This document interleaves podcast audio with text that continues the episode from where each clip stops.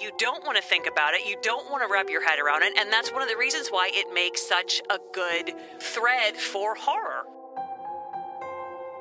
That was probably the most hated film we've shown. Oh, really? I think so. Yeah, people really. I thought there were good Oh. people were not going to come back. I think. So he's just the guy you cast when you need somebody who would lock somebody in their shed. I guess. Fright Club is back with your election update special. Remember last time? last time we recorded, it was it was the night before the election, It right? was. and it almost took this long to sort it out. but thank God, looks like it has. And uh, hope you're happy. We're happy, and uh, we're back to talk about an interesting subject. We'll get to that in a bit. But uh, we want to talk about the response that we got after the election nonsense about our podcast on voices in horror last time because I thought that was a fun one.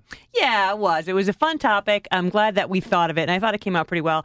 And um, we had a couple of people who would have put Christopher Lee at number one. We had him at number three.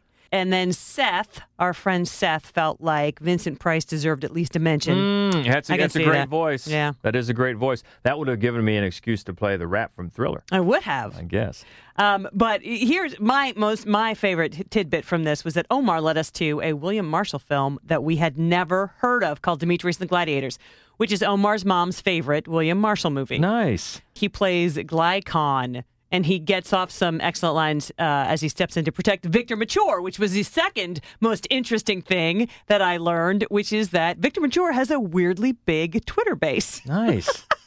I wonder why it's taken us this long to mention Victor Mature on this podcast. but I'm glad we got it done. I think you're burying the lead though, because we got a did we get a, a like and a retweet from one Mr. Tony Todd? We did. Oh my Oh, God! Ah, How have I forgotten on. that? Now, Tony Todd. I imagine I've mentioned this before. He follows us because I had a fucking coronary when I saw that come up on my phone. We, of course, had obviously we'd long since followed him. We Oh, yeah. followed him for a very long time, and then you know he's going through it three or four years later. He just decides to follow us back, and yeah, I about I about Nice. fell over. So anyway, he did. He liked and retweeted right. that podcast. So that was the coolest. That is darn cool. We should get some little commemorative badge or something. Uh, I think we feel like we've earned it. But uh, no, that was good. So Victor Mature uh, got got a mention, so we're clicking that off. And and thank you for pointing us out to that, uh, Omar, pointing us out to that movie that we haven't heard of. We'll have to look that up. Is it available anywhere? I don't know. It is the sequel to The Robe. Oh, really? Yeah. Oh, well, now, okay. My mom loved The Robe, and that was probably my initiation to Victor Mature as a kid. So mm-hmm. now, okay, now I'm starting to. I didn't know that there was a sequel to that. Neither did the Schlocketeer. He responded to Omar's tweet, and that's that's something. If you get one over on the Schlocketeer, you're not 'cause kidding. he knows Yeah. every obscure movie ever made. Yeah. Okay. Well, now now I feel a little bit more comfortable about it. Oh, and before I forget, we have we have to set the record straight on that little on that little story that I told last time. I I think I got some facts wrong. We were talking about Keith David, right? And we were talking about our old editor Richard uh, at the paper. We told that story about how he made Keith David mad because he was set to interview him and he, he got the time zone wrong and called Keith David at the crack of dawn and it didn't start well. Well, I guess Richard Richard heard the podcast and he chimed in and I, I misremembered. He claims that it was Paula Poundstone, but I still think I think that he, he says he never um, interviewed Keith David, but I I see I thought Keith David got mad at him because he wanted to talk about Platoon. So I also? I, Okay. but he says he never even interviewed him. Well, so look. I don't know. We're both just hallucinating. Well, you can't blame us because I'm sure that Paula Poundstone and Keith David get mixed up for each other all the time. How can you blame us? But that's one of those deals where now when I think back on things, oh, am I?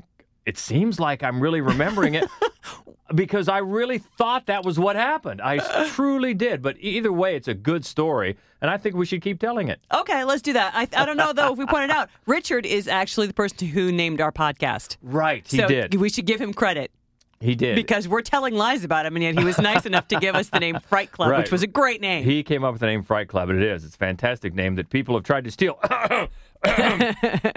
but uh, we'll let that slide. all right, thank you for all that. And we also had a few votes for some that. Uh, oh, no, no, I'm looking ahead. I'm looking ahead to my notes here about some movies that didn't make this list. Correct. All right, so we're not there yet. We're talking about last time out. So was that it? The only other thing we wanted to say, we wanted to thank the UK Film Review Festival. Yeah. Because uh, they screened our short film Godspeed. They had their festival last weekend, and they did a Q&A with us as filmmakers. Yeah, that and was fun. We have both done Q&As many, many, many, many times over the years. Never the A part. At least not me. Now you've probably been interviewed for things before because you're semi-famous, but I've not. Nobody's ever interviewed me for anything. and um, and it was certainly both of our first QA as, as filmmakers, and it was it was Chris Olson led it. He was great. He said such great things about the short, and just made me happy uh, again that that they had accepted the film into Yeah. and they showed it. It was very nice. And actually, I should thank all of you because I wasn't even going to be taking part. I was set to watch it in another room, and then you just yelled at me to come in there. So I'm like, so that was that was unexpected fun. But yeah, thanks to everybody at the UK Film Review Festival, and they did a great job as well. Uh, on pulling it off virtually, just Yes. as Nightmares Film Festival did. Yeah. we we got an up close look this year at how hard it is to do not only a virtual, just a festival in general. Yeah, yeah. And then to pivot like this uh, and have to rebrand it and, and just start from the ground up probably and and in your planning. And they did a great job too. Yeah, they did. It was a, it was a great festival. We enjoyed so many of the films we got to see, and uh, and uh, we're we're really thrilled to be a part of the program. Okay, so now talk about pivoting. Uh, we're talking about incest. Why? That's a good question. Um, you know, uh, we we talked uh, uh, like a month or so ago, two months ago, about grief in horror, which was another topic that I've always wanted to cover because I think that horror covers it in a way. Um, weirdly better than other types of, of genres Yeah. of films do, but it doesn't sound like a fun time, you know? But it was a great podcast. I thought it was a great podcast. Yeah. Um, you know, I also think that rape, in particular, rape and revenge, there's an entire sort of arm of of horror that really just depicts that. And and again, True. it's it's not a fun topic, but we will eventually do that topic Mm-hmm. on this podcast because there are so many movies to talk about. So incest is just one of those areas that is so horrible that you don't want to think about it. You don't want to wrap your head around it. And that's one of the reasons why it makes such a good thread for horror. Well, I know we've brought it up several times when we've talked about the fact that we can't use theme songs anymore. You know, back in the day when we started this, we used to do theme songs. Yeah, we did. And you would just throw them out there. And just like you can put together a topic so quickly, I had a theme song. So you just said incest, and I started singing We Are Family. I mean, it was right. perfect. Yeah, it So we've used that joke a few times, uh, but we've never actually gotten to the subject, and now we do. So the little bit here on the notes that I was looking at, uh, got ahead of myself, were some of the also rans that didn't make it into the final list. Although we do have, I should say, we do have math that is fuzzy We do have fuzzy uh, math. this week. So we have a top six, top five. But uh, before that, we've got a few here that are, are worth a mention. I think so. So Angel Heart. You Mm-hmm. know what? As I say Angel Heart out loud, I should point out in a couple of instances there are going to be spoilers. The yes, fact one Yeah. in particular. Yeah, yeah. That a Which lot you know, to be honest with probably you, already right, thinking. That's another reason why we have put this list off for so long because there is no way to do this list without that movie, Yeah. and uh, and there's no way to talk about that movie without letting this spoil it. So we should just yeah, let you know in I'm advance. sure longtime Fright Clubbers already know what we're talking yeah. about. But uh, yeah, but Angel we'll go. Heart, you know, Angel Heart has that as a thread, and that's a great movie. I love that movie. Uh, the original Crazies. That's Yeah. Mm-hmm. when you start to see people go crazy and do things, and there's this very, very uncomfortable scene with the father and a daughter. And Oh, that, yeah. yeah, Yeah. Yeah. Um, Pin. Speaking of uncomfortable, that is an underseen gem of a movie. That is the weirdest movie. It's so bizarre, and is, it's really about is a Victor Mature in it? no. Uh, it's about a brother and sister who have a strange preoccupation with the anatomically correct doll their doctor father has in his office. His head nurse is also very preoccupied with that doll. It's a super, super, super weird movie. But what comes down to is the brother is turning crazy between his fixation with Pin, that's the name of the doll, and his interest in his sister. Hey. And so it's just such a bizarre film Okay. and not great, but really seek it out. It's Mm-hmm. so weird. Crimson Peak, another. That's a Del Toro movie that I expected to be better than it was. You know what? It may not be on this list, but it is number one all time on the list of movies that you spoiled for people. know, my God, oh my God. People groaned at you. I just, We and were- I didn't mean to. we I just in the spit we- it out. Yeah, we were in front of the crowd. I forget what movie we were showing, but it was a live event, and it must have been just after that movie came Yeah. out. And I forget what came, what what the question was, or what somebody said, and you just said it right there. and I, I just, as I heard myself say it, I thought no one's seen this movie yet. I mean, it was, it was like you know, I, it was like the weekend it came out. It, like, oh yeah, I did. I wrecked that one for a lot of people, but it's not very good. Another one that is good that not a lot of people have seen, Jug Face. Jug Face, yeah. Always, always nice to be able to mention Jug Face. Yeah, it's one of those backwoods sort of cult things, and it's, it's very much well worth checking out. And then the, another two, the, both of which we have actually shown before. One is We Are the Flesh. w- see, I'm looking down at this list and I'm thinking in my head, where's We Are the Flesh? and I'm ready to just spring it on you. I'm ready to lower that boom, and there you go. You just cut off, cut me off at the knees. and so, then yeah. the other one, so We Are the Flesh. That's that's that's pretty out and proud. Ooh, it is. Yeah, there's there's no getting around it. It's not metaphorical. No. Um, that was probably the most hated film we've shown. Oh, really? I think so. Yeah, people really. I thought there were fr- good Oh. people were not going to come back. I think Good people. they were not happy. And then the other one that is a little bit more uh, subtle, though, uh, "We Are What We Are," Oh, yeah. which is mainly a cannibalism film. But Yeah. There is definitely. Uh, oh, yeah, it sure is. yeah, some- Love that movie, too. Yeah, oh, that's a great one. Yeah, I mean both versions, but the Right, original the Spanish original. language version Right. is, is the best. But the the English language version is good too. Mm-hmm. Uh, so okay, those are all good. Also, Rans, I guess, bubbling under Right. the top six, top five. So let's get into it. And this is one that oh, we showed this. We did. Yeah, we showed this at Fright Club sometime recently. Now I'm starting to, to forget since we haven't been haven't been back on a regular basis. But uh, this is from originally 2012. It's Reg and Lindsay running an organic fertilizer business. They need a fresh supply of their secret ingredient to process through the meat grinder. Reg comes across two guys and a girl with a broken down vehicle on their way to a music festival, and hijinks ensue in 100 bloody acres. Charlie Wick wants new blend. He's gonna get new blend. We hop own the lot of them. Now. No one's gonna be hot boning no one. You're not a bad person. You're a good person who's just done some bad things. No use holding for a marshal out here, eh, boys. You're on a hundred bloody acres. Don't you dare hurt her, you psycho! We're not psychos, all right? We're small business operators. I'll be honest with you. When you had this on the list, I had to search my mind a little bit to think, what does that qualify? And it's not one that, that jumped to my mind, but I enjoyed it. And I think when we showed it, our crowd enjoyed it because it was even more of a comedy than I expected. And I think it was more of a comedy when, than the filmmakers thought they were going to make. But as it as the production went along, they just started writing more jokes. Right. It, you know, it is one of those, and it's funny uh, that you say that because it's a movie that I recommended to my sister and her husband, and we For recommend we recommend a lot of horror films, and the, the title "A Hundred Bloody Acres." They're like, no, and I'm like, no, no, no, it's New Zealand. It's actually Australian, but I confuse the two sometimes. and um, it's uh, it's it is it's really funny. It's the only one on the list that uses incest as a, a comic device. Although you can find a lot of films that do that. And it's uh, Aunt Nancy. So the two brothers, they run this uh, this fertilizer plant together. The one of them is a little closer to Aunt Nancy than the other one Yeah. is. Uh, but you're right. I mean, it's it's so that's a that's a comedic element, but the whole movie is is full of really funny bits. Yeah, and actually, the film's co-director Colin Cairnes Carnes said that they originally they started out they wanted to just go full Texas Chainsaw Massacre, just blood all over the place, and, and be real uh, solidly horror about it. But then they said as they were writing it, they found they found themselves just writing more jokes, and they couldn't help themselves. They just went with it.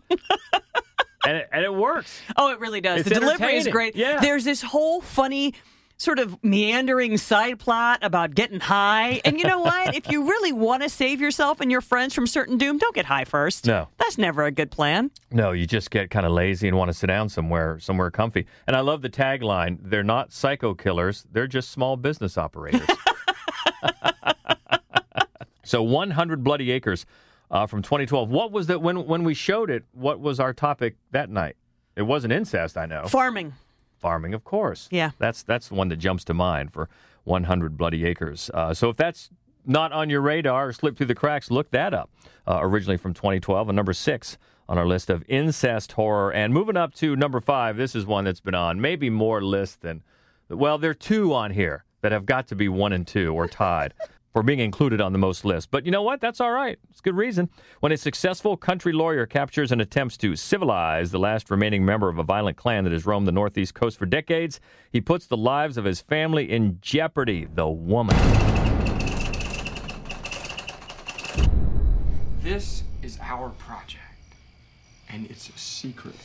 What are we gonna do with her? We're gonna help her. We're gonna train her, civilize her, free her from herself, from her baser instincts. Do you really think we should be doing this?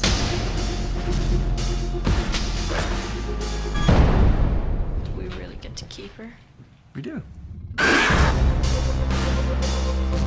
I find it funny that the synopsis for that film focuses on Chris Cleek, on the patriarch of the family. I try to find different ones. Yeah, You know? it's, it's just a fun. I, know, like it. I. It's a funny idea because um, because you know there's a bizarro world way of looking at this where he is the hero, right? I mean, he isn't. He is the villain. But the way Lucky McKee uh, cast this, the atmosphere is one of those sort of perfect families with all of this going on beneath. But what he has going on beneath is so much worse than what you were imagining. And we should say how great Sean Bridgers is. oh God, he's so good. as as Chris Cleek. I mean, talk about punchable faces.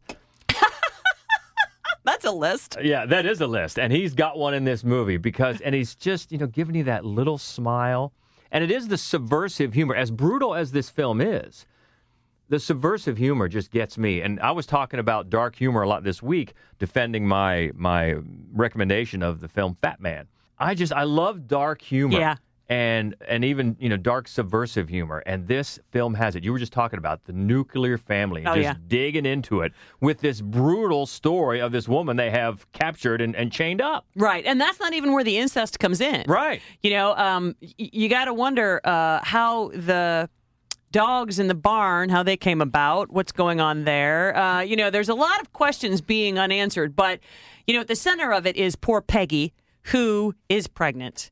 And uh, and that's you know just one of many of the internal family dysfunctions like beneath the surface of this incredibly sunshiny you know mm-hmm. bacon cookies and and you know learning to civilize this woman in the barn. I mean the movie is so so so dark that it almost feels like it itself is satirizing all of those you know beneath the surface is these you know because it's just like oh no we're going that's the thing and I've, I've said this before. We reviewed this movie for the newspaper back when people would send you instead of links they would send you dvds and instead of coming in like a plastic case, the DVD for the woman came in a bo- vomit bag. That's a good sign. It is. Usually that's a good sign. and I think this is the longest we've ever gone about talking about this movie without mentioning the glorious Pollyanna McIntosh. I was, I'll tell you, we we have a lot in common. I think. have you ever noticed that? I was just going to say that because normally you're right out there with Pollyanna McIntosh. Boom, because she's great in this. She's amazing. Yeah. Just unbelievable. I mean, it's it is it's a very difficult film to watch. If you if you're a listener of this podcast for any length of time at all, you know that I love this movie so much. And in fact, it was the whole reason we started the live event. Was this was the the first movie? I'm like, oh, we want to show that. It's not the first movie we got to show because it was difficult It to took a get. while, yeah. it did. But this was the movie that inspired Fright Club Live. And I really enjoyed the conversation, mainly listening to it when we did years ago when we did feminist horror, and this was included on that. And a lot of people, maybe on a superficial level, level might go, "What?" Right. But the how you and our guest that that uh, time, uh, Melissa Starker, got into it and and deconstructed it as as feminist, which I totally agreed with. Um, I loved it. Oh yeah, it is. It yeah, it's a great movie for a lot of different reasons, and uh, um, and really, you know, the the incest is were it not because that Peggy and her situation wind up being sort of a driving fo- force in the film. Yeah. it would just be one of the other horrible things that are going on in this house. Uh, but because it is it pretty pivotal to the plot, it, it and because I like to talk about the woman, and we haven't for a minute, it's on the list. And am I am I misremembering uh, the uh, the actress here is also in Jugface? Yes, Is she not? Yes, she is. Lauren. Lauren Ashley Carter. Yeah. yeah, she plays Peggy. And I, because when you said Jugface, I'm like, wait a minute, Yeah. uh, doesn't it share an actor? Yeah, I knew she was in that. So uh, the woman, yeah, on so many Chris. Cleek is in it too. He's in Jugface too. He is. Sean Wow. Bridgers is also Yeah. in Jugface. Yeah. You know, he shows up in so many things. You know, I can't tell you how many times. Well, he's in the movie Room, so he's just the guy you cast when you need somebody who would lock somebody in their shed, I guess. That's a niche, and he is really exploring it. Uh, but the woman, yeah, from 2011, certainly one of our favorites, and uh, number five on this list of incest in horror. Moving up to number four, and this is, boy, this is an uncomfortable film for a lot of reasons. Uh, this is from 1993. It centers on Bubby, who has spent 30 years trapped in the same small room, tricked by his mother, and one day he manages to escape, and deranged and naive in equal measure, his adventure into the modern and nihilistic life begins. Bad Boy Bubby. Bad boy Bubby went on a voyage of discovery. And the world he confronted was funny, Get off the road, you fucking quilter bastard! tragic, loving, and hateful. Oh, shit! Honest and hypocritical. God doesn't like fat people. and totally unlike any you've ever seen before. Bad boy Bubby. All he needs is love.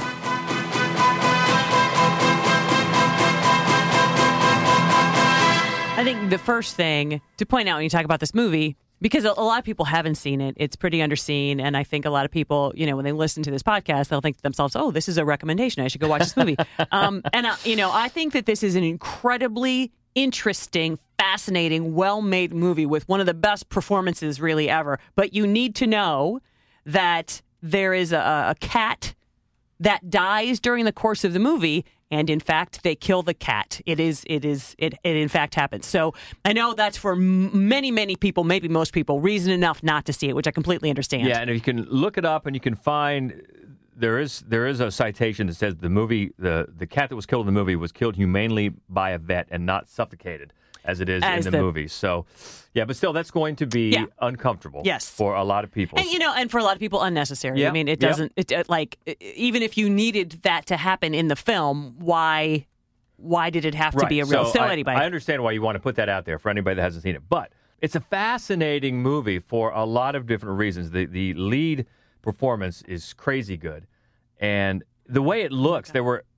yeah nicholas hope he's Nicholas- he yeah. is yeah, Yeah. unbelievably good in this movie Yeah. just amazing because you think about his character, he has that's the whole the whole setup. He's been in this room for three decades. Now he's coming out into the world. And what are going to be his expectations about how the world is? It's fascinating. And they used over 30 different um, directors of photography uh, to give a new place that Bubby went to give the film more of an experimental feel and and limit and uh, take away the worry of always having to have the same crew on set every day.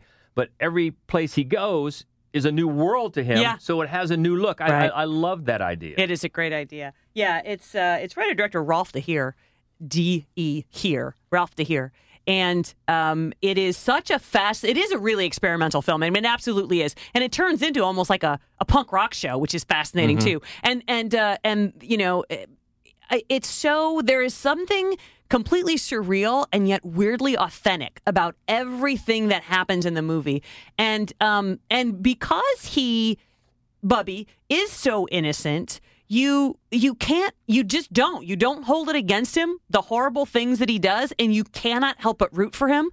Um and yeah, which is really unexpected. it is. Um and it's you know at times very funny and you almost want to stop yourself from laughing. Yeah, it is an absolutely bizarre bizarre movie. It is. And you can only guess when I say that he was in the same room for 30 years how how incest worked its works its way into this movie. If you haven't seen it, you can probably guess. Yeah, and and it's not pleasant as um it's not meant to be. Uh, but Right. I mean, the movie is a train wreck in the best possible sense. Yeah, and it really feels experimental, but uh, a good experiment, and it feels like you're watching something that really you haven't you haven't seen before. Yeah, absolutely. and it's it's really worth checking out. But again, fair warning about the cat. Uh, Bad Boy Bubby from 1993, number four on our list of incest horror. Up to number three. This is a classic. This is another one that has been on many a list for Fright Club. It is the story of Henry, a drifter, committing a series of brutal murders, supposedly operating with impunity. Henry, Portrait of a Serial Killer from 1986. You telling me you never killed anybody before? I ain't saying that. Open your eyes, Otis. Look look at the world. It's either you or them. You know what I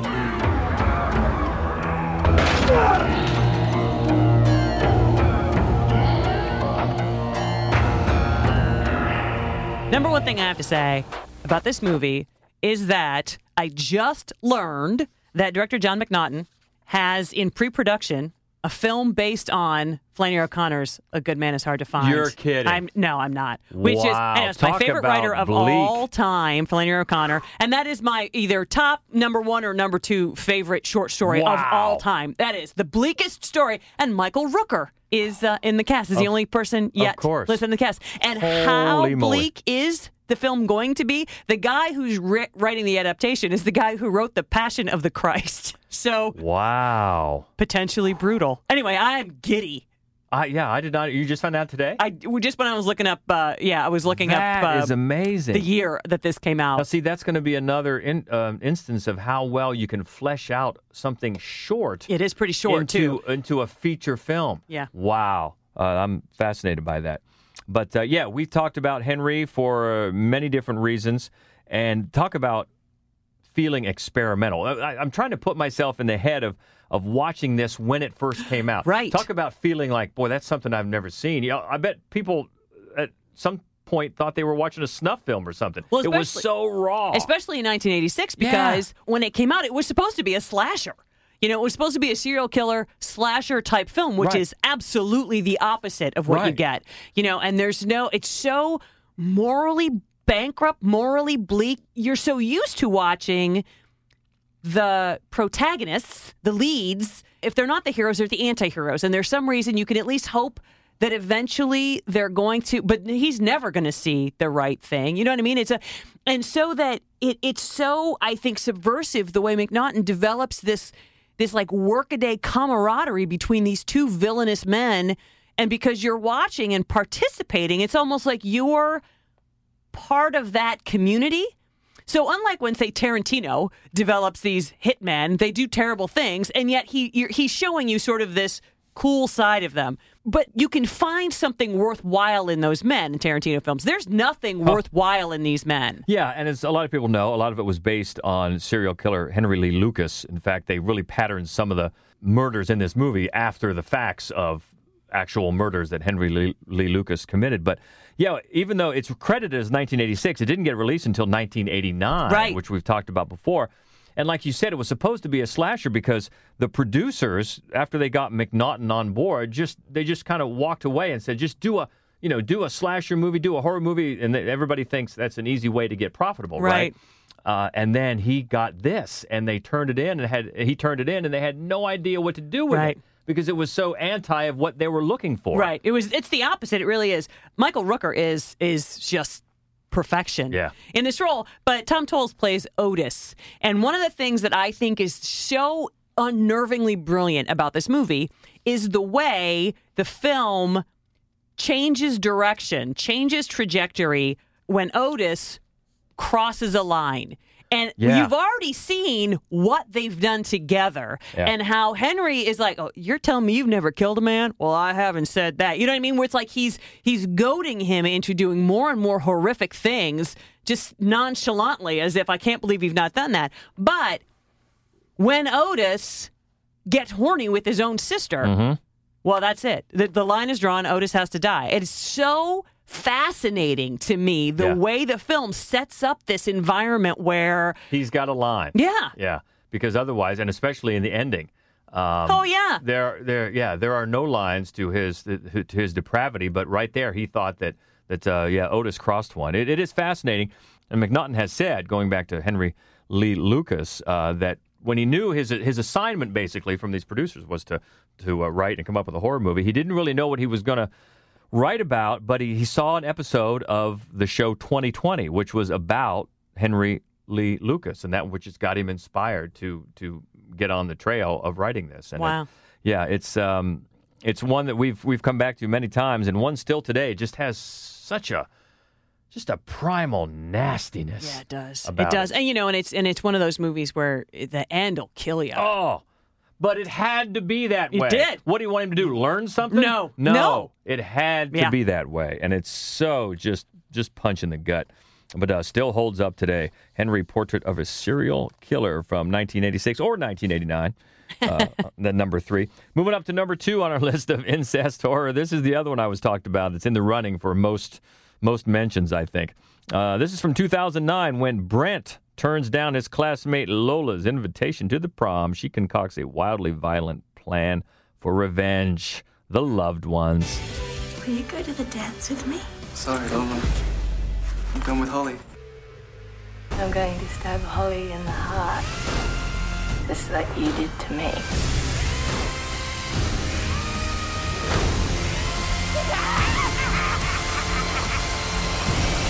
How many times do we just say to each other, "Hey, bright eyes, Bright bright eyes." and the bad Australian accent? This is no doubt one of your favorites. I mean, I, I like it, but I get I think I get wrongly accused of not liking it simply because I don't worship it. Yeah, I do. I love I love everything about this You do. movie. Um and and it's another one where I've tried not to talk about it for a while because because it's true I bring it up so often. But we we showed it. It's one of the rare films we have actually shown twice because we showed it at the first theater, Studio 35, when we very first kicked it off, and then and then um, you know, years later at Gateway, our home at Gateway, we showed it again. And it is a crowd pleaser because not a lot of people have seen it, and because it's just so weird. Yeah, it's got a bit of a a com. Well, it does. It has a a stream of a thread of comedy running through it. It does. not only through the main characters, but through that side plot of Oh, the yeah. goth girl. Yep, absolutely, it does, and it has a real thread of grief running Oh, through yeah, it. yeah. Um, and and they all actually tie together uh, in Lola's basement. And one of the things that so I mean, there are so many different parts of this movie that that you know deserve attention and sort of deconstruction and study. But the reason it's on this podcast is because of the utterly bizarre relationship between Lola and Daddy. Yeah, yeah. And you know, our favorite from Wolf Creek, John Jarratt, turned down the role of Daddy Oh, to avoid typecasting. wow! Love me some John Jarratt. That would have been something. Uh, and uh, props to Robin McLeavy, Oh, she's so good. who plays uh, Lola. And then remember the, uh, the guy who plays her crush, Brent. Yeah. Xavier Samuel. Remember when we saw what was the? It was the adaptation of um, Love and friendship. Love and Friendship, Whit which Stillman's. is Yeah, great. Yeah. Is great, by the way. And we kept seeing this guy, this face. I know that guy. Who's that guy? Yeah. And it's him I from know. The Loved Ones. and he looks totally different. Oh, yeah. And of course, he's playing a totally different type of role. And I, when it hit me, I'm like, you got to be kidding. Yes. Well, he doesn't have a drill hole in the front of his head, and so that throws right. you. And that after- throws you and right there. of course, there. after that happens to his character, he doesn't really speak a lot. No. for obvious reasons. But this gets it gets this gets wild, and it's so it's so pop cultural. It's so splashed with color, Yes. and and music, Yes. and it's just it seems stamped in time. oh my and god! And that song, it'll be in your head for days. not pretty enough. Kasey Chambers, yeah, it is. It is Kasey it Chambers, is right? Yeah. Kasey Chambers. Um, yeah, it's it's fascinating, and in a weird way, as as fun as a movie with this type of subject matter can be, it's fun. It is fun, but it's so disturbing and it's so uncomfortable. And a lot of what makes you uncomfortable, well, there's a lot of physical reasons to be uncomfortable by this film. um, but Lola's relationship with her dad is so troubling. Uh, she seems ready to move to the next level with her dad, and he seems to be longing. But taking a step backwards. And the whole thing is so. But she's the princess. She's his princess, and she is. And he's got a great big pink crown for her. It is so uncomfortable. And it's such a weird balance between the outright grisly carnage that is going on um, in other parts of the house, and then what that sort of weird relationship between the father and the daughter is leading to at the table. I mean, it's it's such a, a subversive idea, image of this pampered, spoiled daughter that I just loved it. And you know, without giving too much away, you can't technically, technically, you cannot call Lola a serial killer here. She doesn't kill enough people Okay. to be branded it. Now she does some other things. Well, here's the thing. We don't know how many of those people down that basement are dead. Just in the course of what we know. Okay. You can't specifically. You can call her a nutso. You Yeah. can call her a psycho. But um, just call her Lola, L O L A. The Loved Ones, number two on our incest list, Bright Eyes from 2009. Moving it up to number one, and this is the one that uh, is going to be a spoiler, a big spoiler, just for having it on this list. But I guess we give fair warning, and a lot of people have already guessed it probably. After being kidnapped and imprisoned for 15 years, Odesu is released only to find that he must find his captor in five days. 2003, the original Oldboy.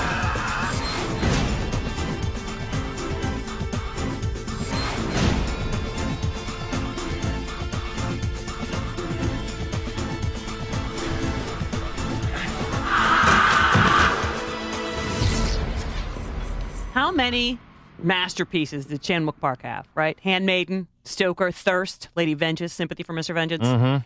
Yeah, But and this is Oldboy at the top? probably Probably. Uh, it, yeah, uh, I, I think so. It's uh, it's it's amazing for a different. It, it gets attention for so many different reasons. Of case case you've got the bomb that drops here, that is what we're talking about. Um, and then you've got that, of course, that corridor scene. That might have been one of the first things I heard about in the movie. The the corridor scene uh, that is done. The action there is insane. It is insane. It's absolutely glorious. The first thing I heard about was um, the dental work. Okay. And then Yeah. the other thing I heard about was the tongue. Yeah. So Yeah. there's a there's a definitely an oral fixation in this film. Yeah, uh, and it's it's fascinating, and as as it goes along, the way the plot and story develops, on one hand, it's very pulpy, and it should feel less. It, sh- it should feel more eye rolling than it does. Oh, yeah. Now it does in the sequel, which we won't talk. uh, Not the sequel. It does in the remake. Remake. It doesn't here. Yeah. And I think that's a, a testament to how, how well he constructs the the movie and how, how well everything is layered. Because when you think about it, if you just told somebody all the happenings, it would feel like, oh, really? Yeah. That's going to happen? Right. Yeah. No, I think you're exa- you're exactly right. One of the things that he does so well is balancing one thing off something else. So, for example, Minsik Choi, I, I'd also would just like to thank him for introducing us to the just glorious God that is is Minsik Choi. Choi. I love him so much. Man can take a beating. He can take a beating, and he's such a disheveled, like He is. wild man, He you know. And so, and so that is juxtaposed with the nemesis, played by Ji-tae Yoo, who's very elegant and Very. quiet, Yeah. and just sort of, you know, the opposite, the visual opposite. The sort of his personality is the opposite, and yet what he's trying to prove is that, to a certain degree, they are the same. And why is that? Because the reason he hates Minsik Choi's character is because he was having an affair with his sister, Right. and she out and and uh, old boy outed him. And so he's constructed this entire bizarre. He could also be a great sort of planner. Uh, Oh. He's constructed this entire bizarre, extreme revenge. You know, um, just based on this piece of unhappiness that old boy has caused him, and it's and that, that he's going to cause old boy, and he does. hmm And actually, the name, the, the, the character's name, Dae Suo, in, in Korean is actually read O Dae Su, and that name originates from Oedipus. Ah, which is, okay. makes Sure. makes total sense the way this plays out.